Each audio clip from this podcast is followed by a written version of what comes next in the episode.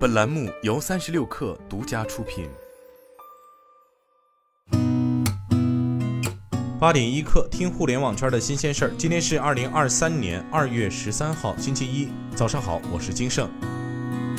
中国石油昨天发布消息，千万吨级炼化一体化项目广东石化炼化项目乙烯装置顺利产出合格产品，进入全面试生产阶段。广东石化炼化一体化项目位于广东省揭阳市。占地九百二十公顷，每年可炼油两千万吨，生产方烃二百六十万吨，乙烯一百二十万吨。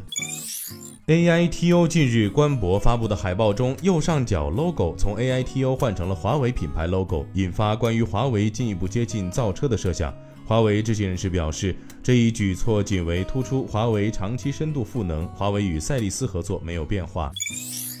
从网易获悉，自暴雪国服停服以来，网易已为超一百一十二万家玩家完成退款。值得一提的是，此前在网易发布暴雪游戏开放退款说明后，由于存量玩家数量庞大，退款进程缓慢。对此，网易暴雪游戏负责人张栋发文回应网友询问称：“现在是系统还在调试，后续的速度会加快。”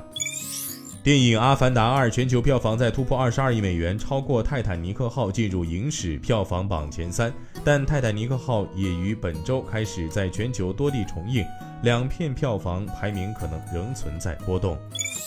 据英国《金融时报》，Facebook 母公司 Meta 推迟敲定多个团队的预算，因其正在准备新一轮裁员。两名熟悉情况的 Meta 员工称，最近几周公司预算和未来员工人数的前景一直不明朗。在谷歌最新推出的聊天机器人 Bard 意外翻车并导致股价大跌后，美东时间周六，该公司搜索引擎高管在接受媒体采访时表示，要警惕聊天机器人中人工智能的陷阱。